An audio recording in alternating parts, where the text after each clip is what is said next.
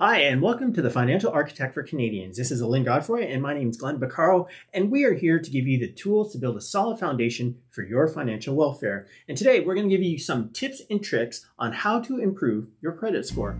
You're listening to the Financial Architect for Canadians with Elaine Godfrey and Glenn Baccaro. Um, I'm sure most people watching this probably have a smartphone. Uh, there are a number of free apps that you can put on your phone, like uh, Credit Karma, Borrowell. I don't get paid by any of these people to promote it. I'm just letting you know that they're out there. Um, personally, I like Credit Karma. And basically, what it updates, so I log on to my Credit Karma and I can see um, I have a vehicle loan that's on there. It shows me that I've made all my payments on time, my credit cards that I have. It shows me my balances. And they actually report that every single month to the credit bureau. So I can see once a week um, when I log in, you know, if my credit score is increased or decreased. It hasn't inc- decreased, thankfully. So I've seen, I can see that my credit score increases. So if you're not aware of what your credit score is, be sure to check that out. Um, I also have one that's linked to my bank account, um, like my um, my business bank account. Um, that's free as well too. The key is though to do your homework and check to see if they're reporting to Equifax or TransUnion. Because what I have seen in the past, uh, my husband was a mortgage broker, and people would come in and say, you know, oh, they, they couldn't believe, you know, their credit score was a lot lower than what they expected. And uh, typically, when you look at an, an actual Equifax credit report, that's a pretty accurate rating. Some of these apps can be a little bit higher, and if they use TransUnion, TransUnion is usually has your credit score a little bit um, higher and more inflated. And most lending institutions use Equifax. So if you want a free credit report with Equifax, if you go to their website, um, they have a page that you can print off. You have to in- include a few details like name, address, date of birth, social insurance number, um, a piece of identification like a driver's license or passport, and I believe they still want a copy of your um, like a utility bill just so they can match up where you live. Um, and you can send away for a free credit report. Or if you want to pay for it, you can go onto their website and it's about 20 bucks a month and you can get that information real time. So if you're looking to maybe get approved for a mortgage or a car or a credit card and you want to see what your credit score is, you know, maybe you want to spend the 20 bucks to just get that number right away and take a look at it. It is so important to look and make sure that your credit report is accurate. I had an address on my credit report from Waterloo. I have never lived in Waterloo. I've always lived in Windsor, never heard of this address before. So I had to have that corrected. Um, because when you go to apply for credit, um, they'll ask you questions like, what's a previous address? And the one it kept saying that my address was incorrect. I thought, I know I have a very good memory. I know what my previous addresses are.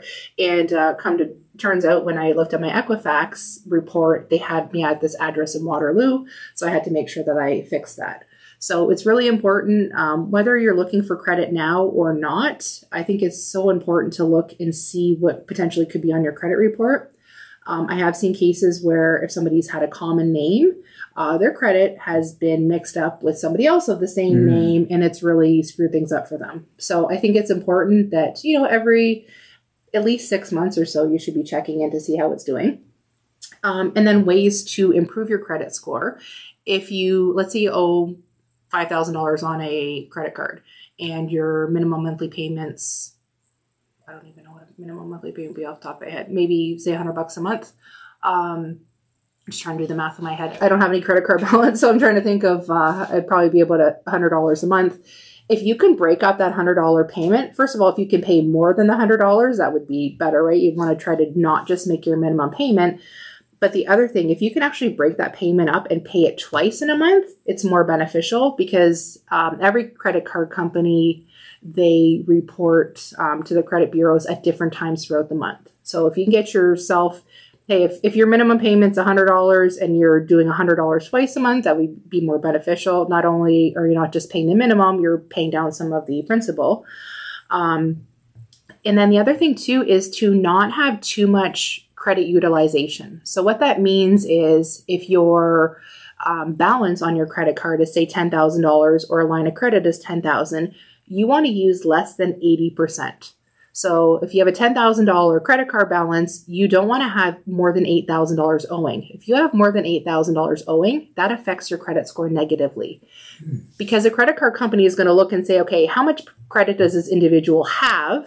And are they being responsible and diligent with it? So if you're like living on the edge and you're right at the um, you know right at your balance amount or over that can really affect your credit uh, negatively So a question I have: if if you increase your credit limit, does does that help your credit score or hurt your credit score? so in that case like let's say your balance is 10000 and you owe 8000 the key though if you're increasing it just so that you have that increased utilization amount that would be more beneficial. Okay. but you have to know yourself. If you increase and then you're going to go start racking it up probably Yeah, not the not best bet right. right, so um I, I really think the key is just knowing yourself and how you are with credit and having a plan to tackle it. So if you have debt you know maybe you have that credit card that you owe 10000 on and you're at 8000 well work on chipping away at that one at 8000 even if it's not necessarily your highest um interest rate that you have owing on Right. it get that down as, as quickly as possible if you can because you don't want that to adversely affect your credit score um, the other thing i see a lot too is um, you know my husband was doing mortgages and people would come in and they didn't have enough credit so what that means is they maybe only had one credit card or one loan um, most lending institutions want to see that you've had two major trade lines. So, what that means is, say, two credit cards, or maybe a credit card and a loan, or a credit card and a line of credit. So, you want to have two items that are revolving credit, so you're making regular payments. Um, what these institutions want to see is that you have the ability to handle credit and that you can pay things off on a regular basis. Um, the other thing too is if you've co-signed for, oh, I've seen this a lot, and if you've co-signed for a credit um, a credit card or um, like a cell phone with a sibling or a child or a family member, um, at the end of the day, that that cell phone company they don't care who's actually using the cell phone. If your name's on it and that person's not making the payments and they're, They're supposed to be, they are totally coming after you. Or if that account gets closed, that's a big black mark on your credit score if that person, you know, stopped paying whatever Telus or Rogers, whoever it was, and they owe them 500 bucks, that's going to be a big ding on your credit. So if you've co-signed anything in the last bit, probably time for you to, do, to take a look at your credit score and make sure that you're not being adversely affected by someone else. And just a word of caution: I, I have family members that absolutely refuse to go sign on anything, Mhm. and I think it's it's a wise decision sometimes because, man, nothing can turn a relationship sour than you know bumming out on a on a Oh, line of credit or something where somebody's co-signed. I've had a few cases where, um, you know, I have clients. They were retired, and you know, their their kid got in a bo- bad spot, and they say, you know, we have we have to help him buy a new car. And it's time out. Your kid's like the same age as me. you don't have to help your thirty something year old kid do anything. You may want to.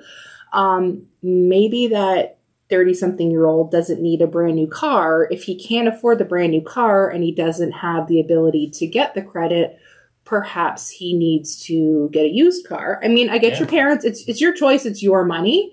Um, but when you're calling and asking me for my advice, I'm going to give you my unbiased, you know, hey, I've seen a lot of things happen. Elaine tells it the way it is. Yeah. Well, guess what? Mom and dad co-signed for this kid. Oh, and boy. guess who eventually didn't pay for the vehicle? Ugh. The kid. So what did they have to do? Ugh. Keep making the payments because it was going to adversely affect their credit score. I've been doing this for 18 years. Like I, I it's like you can see that train wreck coming.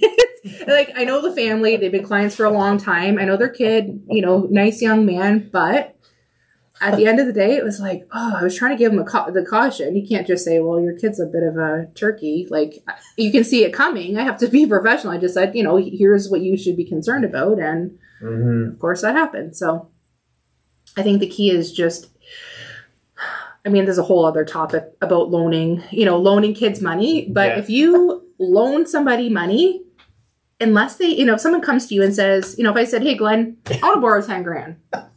If I would say, Glenn, can I please, you know, well, first of all, I wouldn't borrow from you, you're a client. But anyway, but if, you know, someone comes to you and says, your nephew comes to you, Glenn, Uncle Glenn, can I borrow $10,000? If your nephew, you know, doesn't have a way, a, a, plan to re, to repay you. yeah. Like, Uncle Glenn, can I borrow ten thousand dollars and I work X amount and I'm going to pay you back $100 a week Mm-hmm. and then we'll figure out the interest until it's paid and here's how I'm going to do it and there's a plan. I wouldn't even be like, time out. My, you know, our rule at our house is we don't loan anybody money and that's it.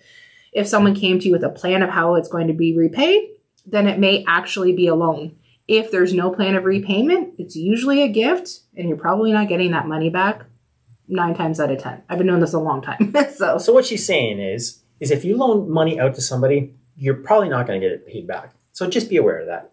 And if you're co-signing for somebody, you could be on the hook for thousands of dollars, and it could adversely affect your credit score.